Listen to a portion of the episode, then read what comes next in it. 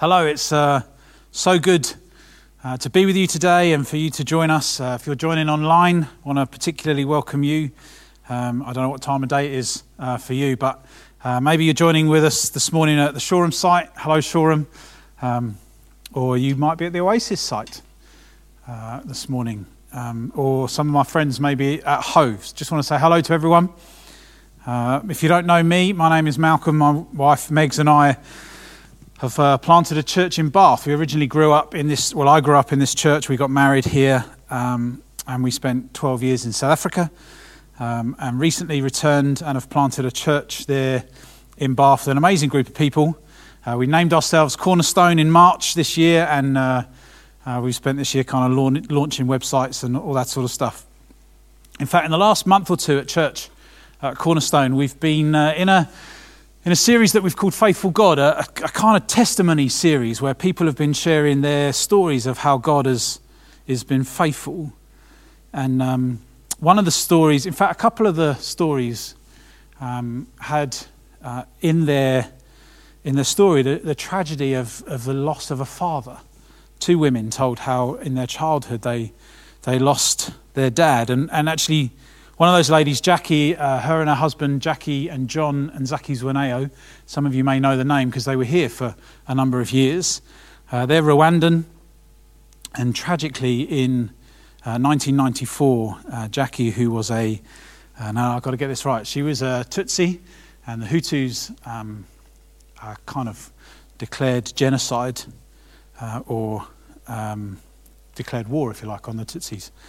And so, tragically, as a six year old, um, she lost her entire family. Now, her story goes that she was at her grandma's house. She'd just gone to visit her grandma that day. And um, that was the day where neighbours and friends turned on each other and began to massacre one another. And uh, she lost everyone. She lost her whole family.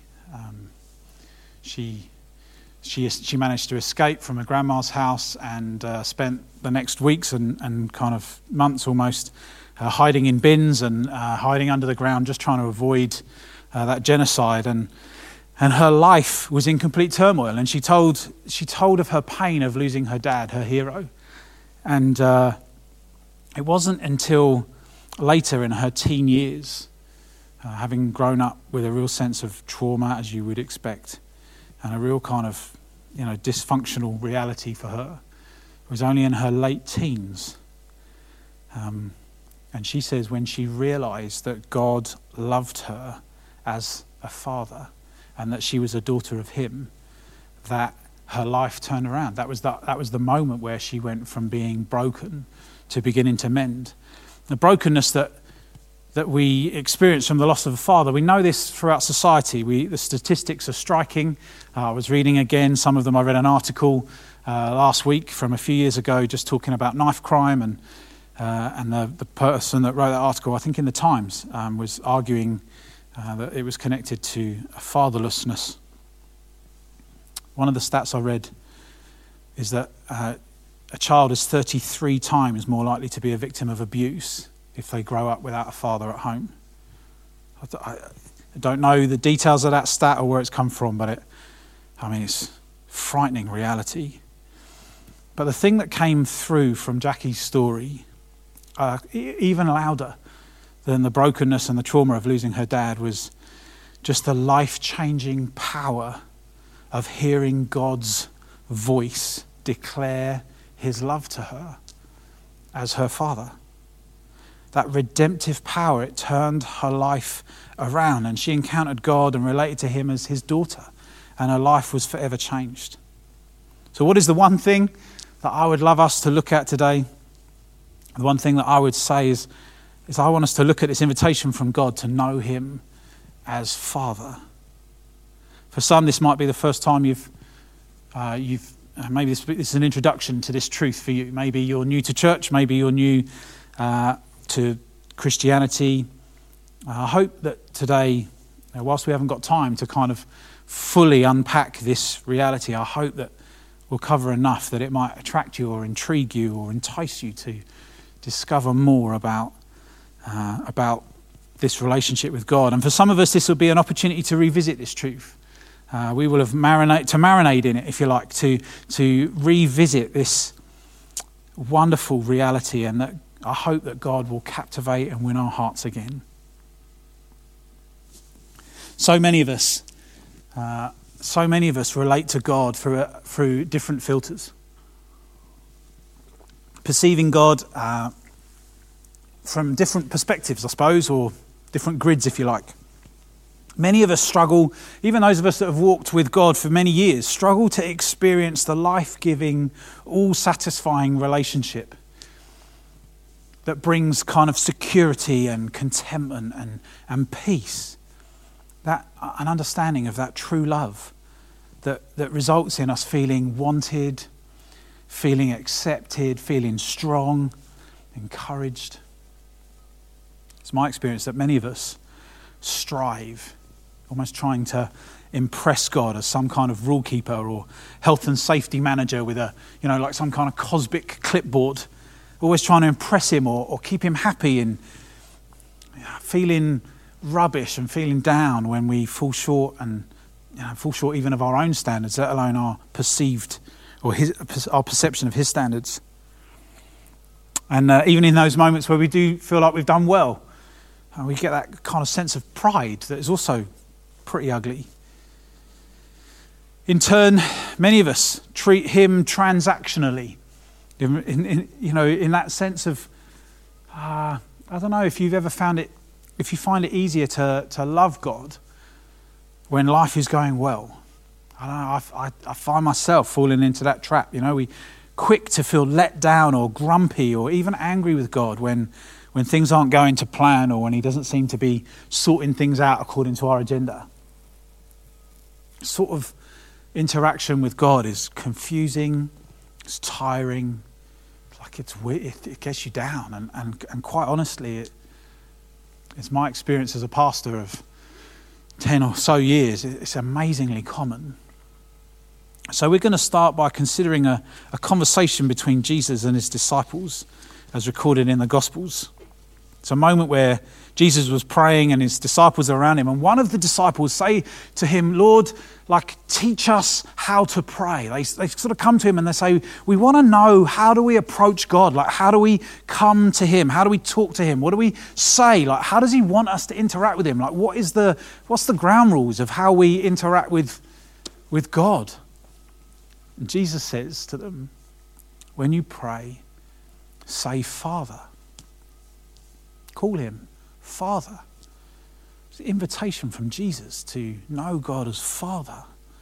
And this would have been, I mean, this would have been striking, radical. Like culturally, it would have been incredibly radical. It may even have been offensive. You see, God's people at that time, uh, they weren't used to this. They weren't, it wasn't their common practice to relate to God in this ways. In many ways, it was in direct contrast or opposition even to, to, to what many would have taught about how people should relate to God. To many, God was primarily kind of this almighty, all powerful, holy thing. And, uh, and God is that. He is almighty, He is powerful, He's holy. But the sort of negative side, or at its worst, you know, God became unapproachable and, and demanding and concerned mainly with people's behavior or their morality. And, and, and that was kind of upheld by some of the teaching at the time. So to call God Father, to relate to Him this level of intimacy that, that Jesus was encouraging and inviting us into would have been problematic. I wonder if for some of us it would be problematic. Maybe it's problematic for you too. Oh, many people don't have, a, don't have the best relationship with their dad, their earthly dad, and so you might not even know your dad, or you might have a, a really kind of difficult relationship or even a, an abusive experience of a father. But it's important in this moment to realize that that Jesus' invitation is not to, he's not saying you should relate to God in the way that you relate to your earthly father. He's not saying, let me reduce God down to your experience of father. He's not saying that. Instead, he's, he's encouraging us to relate to God in the way that he relates to him as son. The wonderful invitation is an invitation to be loved by God in the way that he loves his one and only son. Jesus called God Abba. The Bible says, by the Spirit, we're invited to call him Abba, too, Abba Father. Simon Ponsonby puts it this way he says, We are confronted here with something new and outstanding.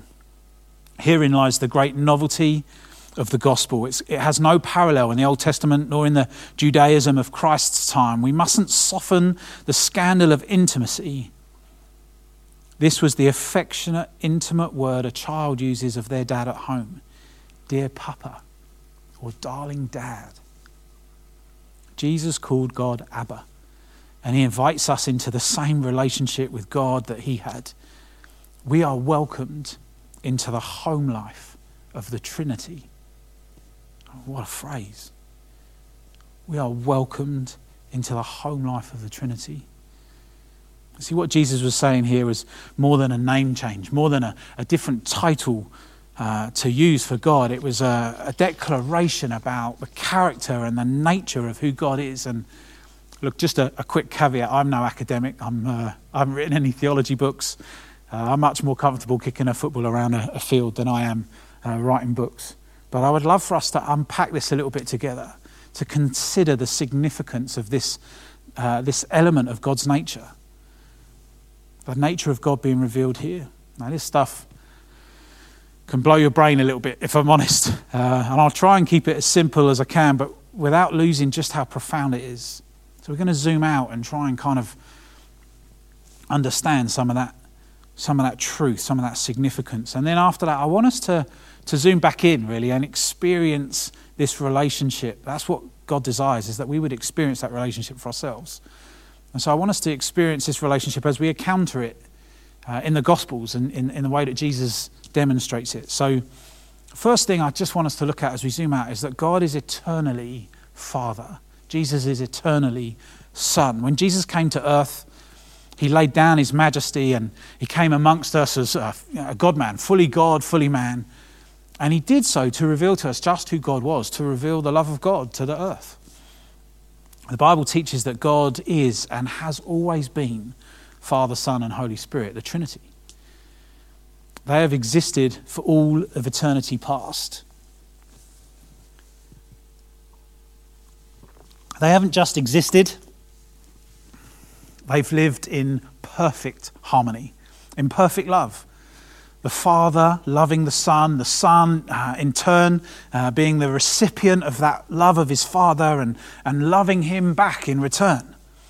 For all eternity. I mean, even just considering eternity past, like as far back forever, keep going, even that can mess with your brain. as Father, as eternal Father, God has always been Father. And more than that, He has first been Father. He's eternally been the life giving Father. He's eternally been the love giving Father.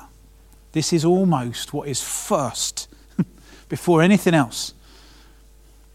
We talked earlier, didn't we, about you know, some people that consider him as the Almighty. If you, if you primarily, as uh, the first kind of understanding or the first kind of filter that you perceive uh, God through is, is one of the Almighty, then you primarily rate, relate to, the, to God as the one who's in charge, as the rule keeper. What if uh, you primarily relate to God as the creator? If you see him first or primarily as the creator of all things, which he is, he is almighty and he is the creator. But if, if that's your first kind of instinct, if you fundamentally relate to him in that way, then you relate to him by what he does, by the fact that he creates, by his function as creator. And Michael Reeves, in his book, The Good God, he writes the most foundational thing in God it's not some abstract quality, but it's the fact that He is Father. We can't delight in a, a, God as, as a ruler. We can't delight in a God even as almighty. We can't fall in love with a distant judge. We can fall in love with a loving Father. The reformer, Martin Luther, uh, you, you may well have heard of that character from history. Uh, he was a, a, monk for many years, and, and towards the kind of later years of his life, he writes reflecting back on those days. And uh, he, he writes about how he, he knew God as, as righteous and, and, and as a being who hated sin. And, and he saw little beyond that struggled to relate to God. And, and he would say that he and his monk friends, they would, it's why they were kind of inclined towards kind of praying to Mary and to the saints and to other people, because in many ways it was easier to relate to them, easier to kind of be affectionate towards those characters.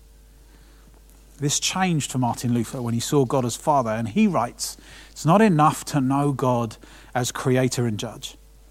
Only when God is known as a loving Father is he known aright. For although the whole world has most carefully sought to know the nature, mind, and activity of God, it's had no success in this whatsoever.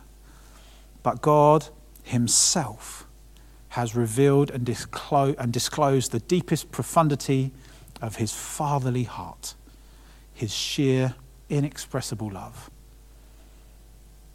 God is Father. It's who He is. And as he creates, he creates Father. In fact, let's just take a moment to just consider creation. Creation is actually the, an overflow of God's fatherness. It's an overflow of, if you like, of the relationship between the Father and the Son.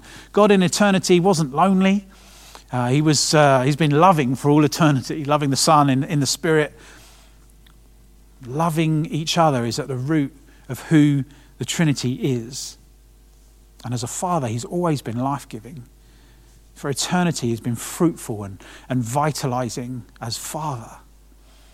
And so the outgoing, the kind of the giving of love and, and, that, and the giving of life nature of the Father and, and the perfect love experience that he has with, with the Son, with Jesus, within the Trinity, with the Spirit, as a main motivation for creation. If you like, consider their relationship as a dam,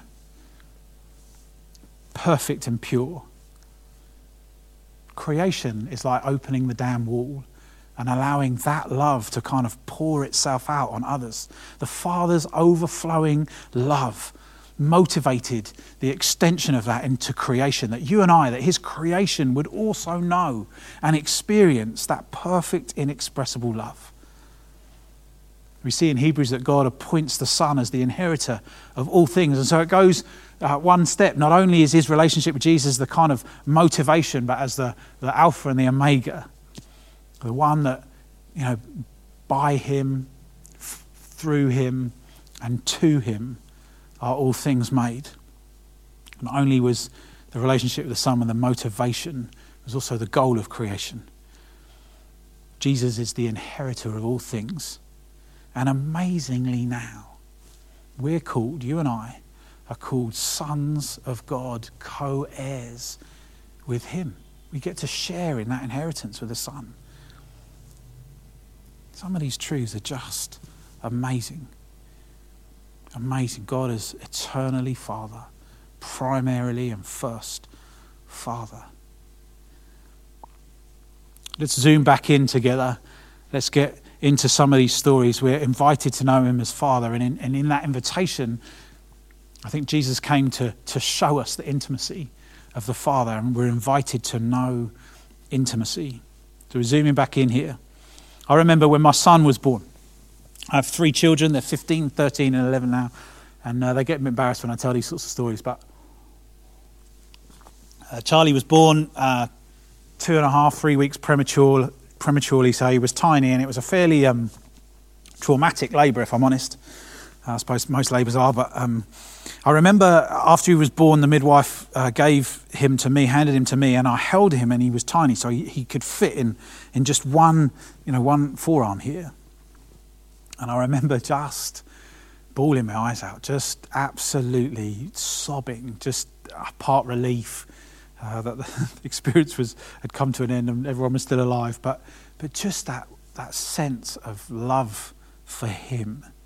I'd never felt that kind of the weight of, of love in that moment. Just a, a few hours later, the doctor came and uh, pediatrician came, put Charlie on a, a, felt like a fairly cold table, and he was uh, just sort of lying there as a tiny little baby on his own. And the doctor, the pediatrician, kind of they come and they check everything, don't they? I didn't know this was going to happen, but they, you know, they kind of pull on their limbs and check that they've, you know, poke and prod. And Charlie is, a, like I say, two and a half week old, just scream like that kind of high pitched, but because he was a newborn, it, he didn't have the kind of fullness of his lungs. So it wasn't even that loud, it was just piercing. And he was giving absolutely everything into uh, crying out for help. After the doctor kind of prodded around, Megs and I were there, and a friend of ours had arrived as well. And I just, I was nearest to him, so I just leant out and I put my hand on his chest. And I just said to him, It's, it's okay, my boy. Dad's here. And he, he instantly stopped crying. Like, it was like a switch. He, in that moment, he heard my voice and he knew his dad was next to him. I've got to be honest, it, it blew my mind. Like, my friend was there. She, was, she just said, wow. I'd never had that impact on anyone before. I'd never been able to calm someone with my voice just by being there. You know, John, in the Gospel of John, uh, in, in, the, in the first chapter, it describes Jesus as always being, eternally being in the closest embrace of the Father, like in the, in the lap or in the kind of the chest or, you know, of the Father, eternally there always perfectly in the, the closest embrace of the Father, knowing that intimacy. And in John 17, in, in Jesus' uh, high priestly prayer, Jesus prays, Father, I want those you have given me to be where I am, to be in that close, intimate embrace. This is why the Father sent Jesus to the earth, to show us that God is love, to show us how to relate to Him as our Father. Jesus came that we might be brought back to Him, not merely as creatures, but as children, sons and daughters, who enjoy the life giving, perfect love relationship of the Father. In 1 John, John writes, See what great love the Father has lavished on us, that we should be called children of God. And that is what we are. Again, going back to Jesus' prayer, it says in John 17, Father, you have loved them even as you have loved me. The invitation to know him as Father is to know him as intimately as, as the Son knows him.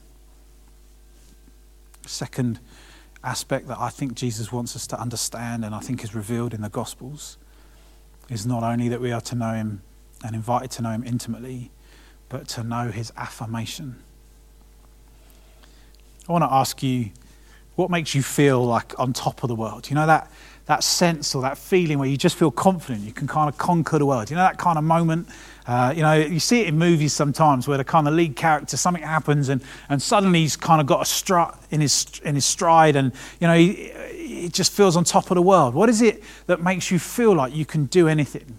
You know, you've got like superpowers, you know, your mojo, whatever, whatever kind of, whatever it is for you. Like I, I said, I play sport. Uh, there can be a moment, I, play golf sometimes, and you sometimes see golfers, they kind of hole a long putt or something like that, and suddenly there's momentum and, and confidence, and they can't miss. That sense of confidence and that spring in your step. What is it that, that causes that in your life? How do you, you know, is it like as a teacher?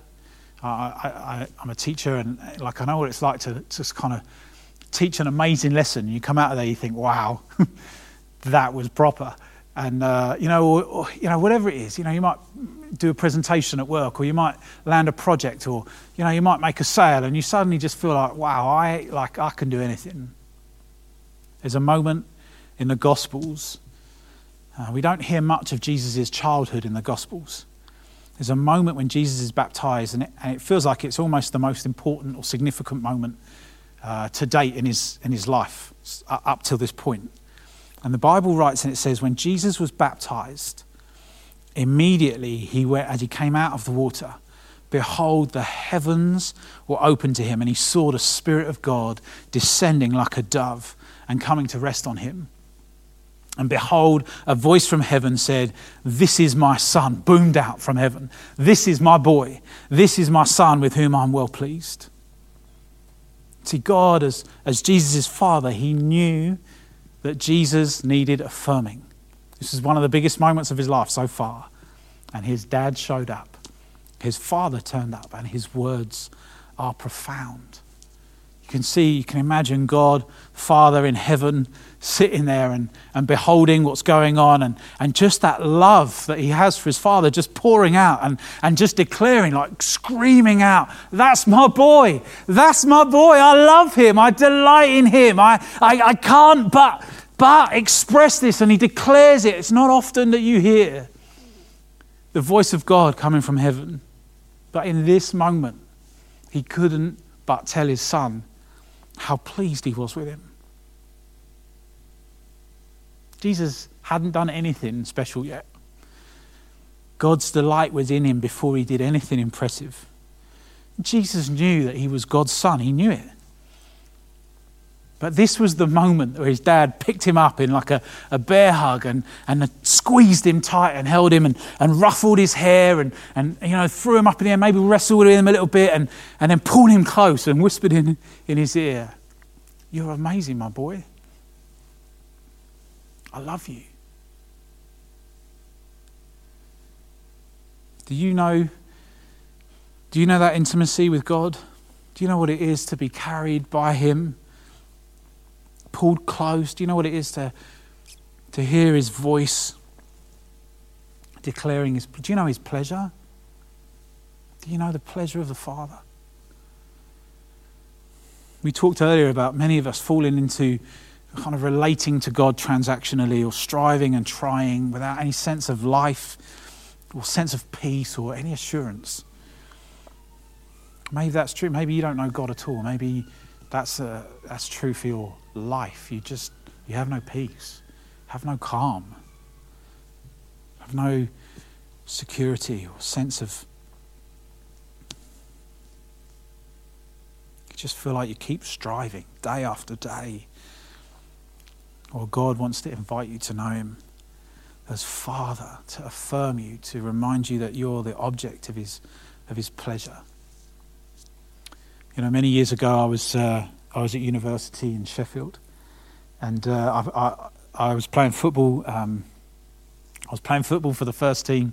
You probably don't need to know that I was playing for the first team, but I'll drop that in there.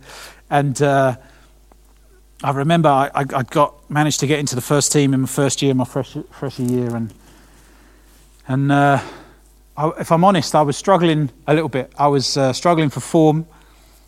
I, think I'd lost a bit of fitness. I put on some weight and and I remember just feeling that pressure, you know, playing under pressure.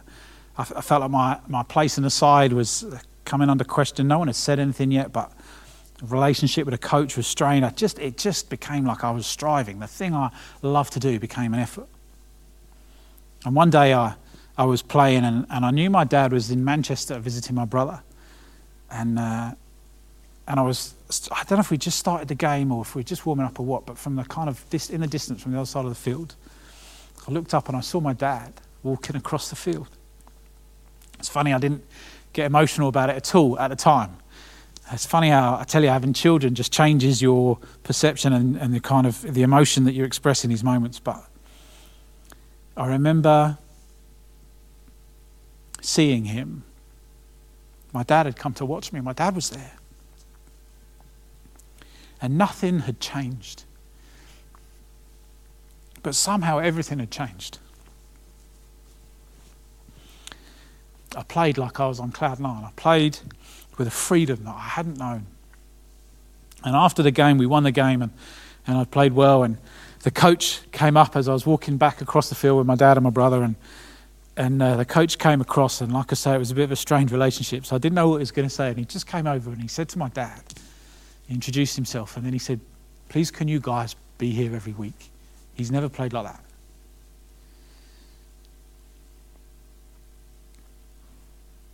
Power of knowing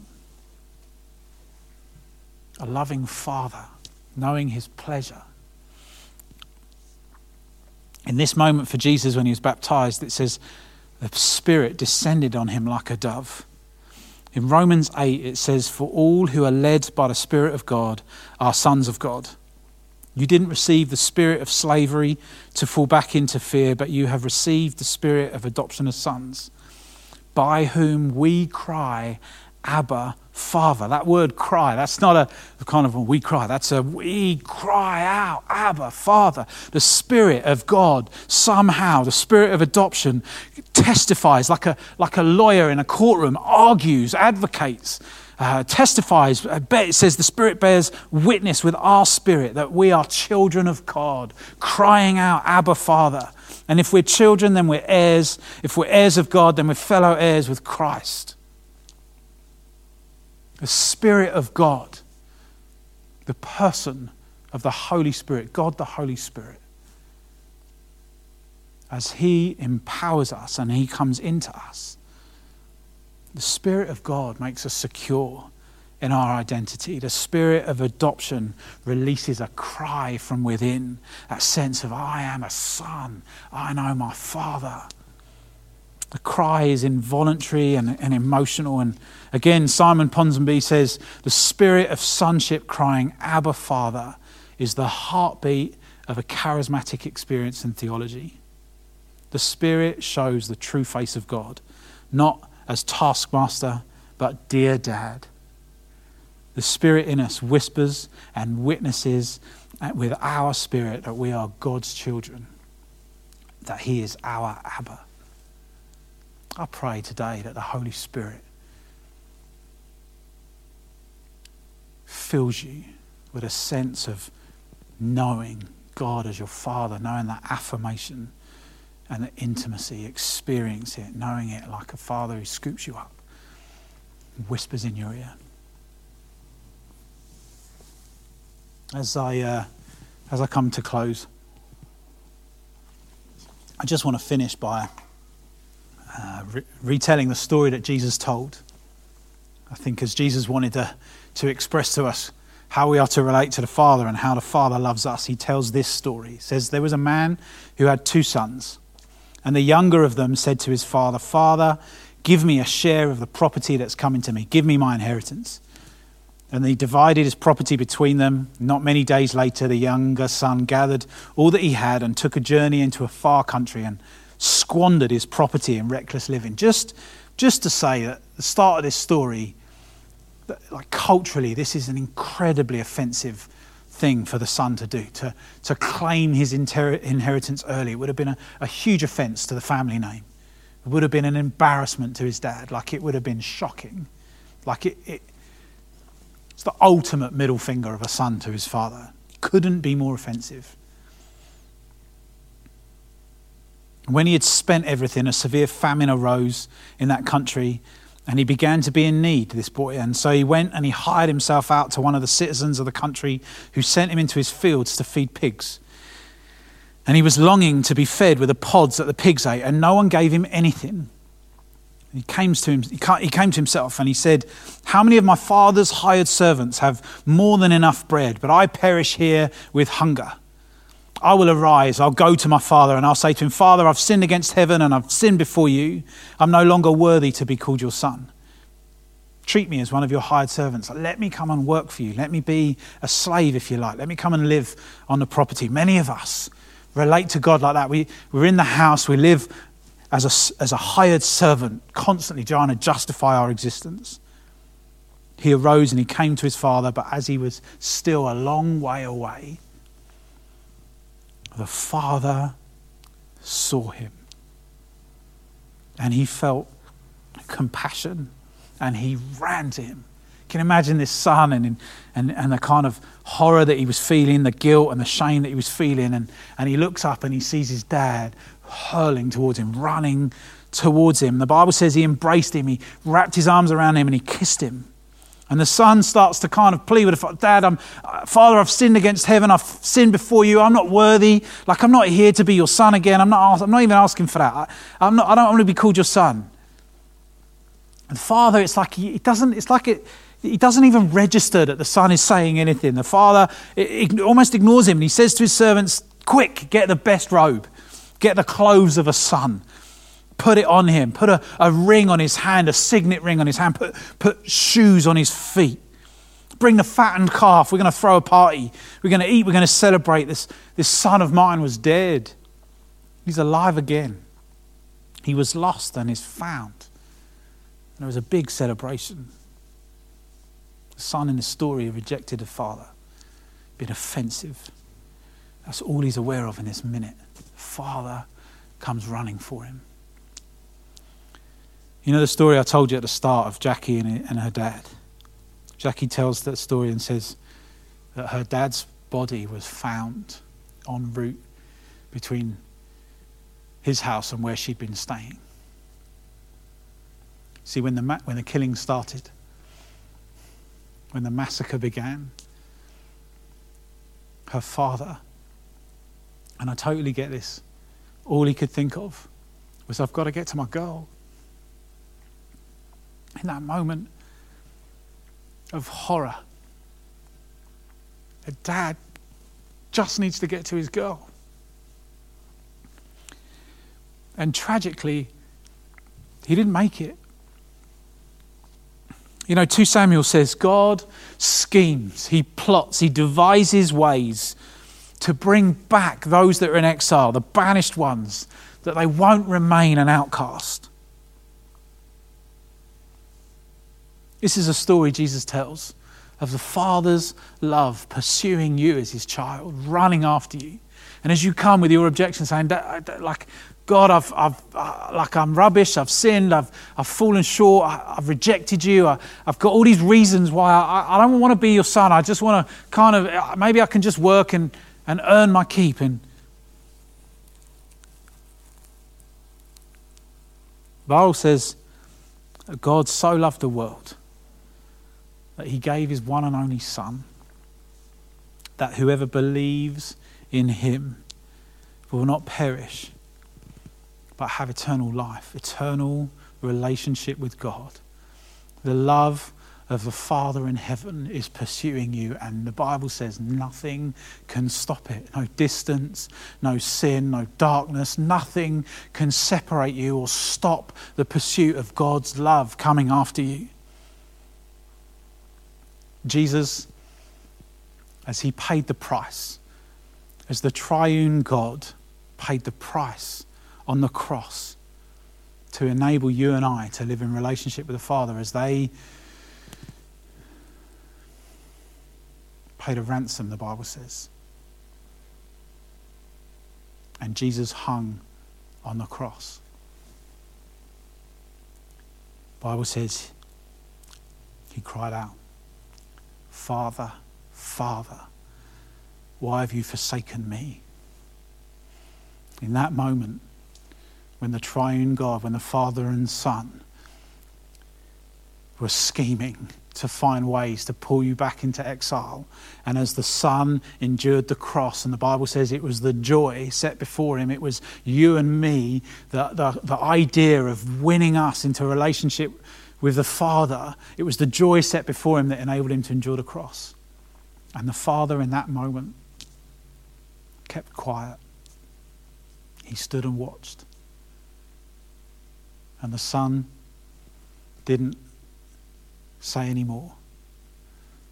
Bible says, like a lamb led to the slaughter, like a lamb led to the slaughter, he didn't even open his mouth.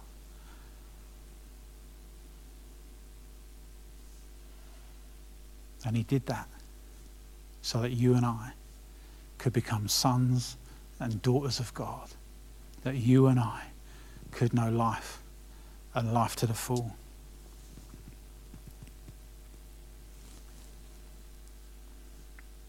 Let's pray.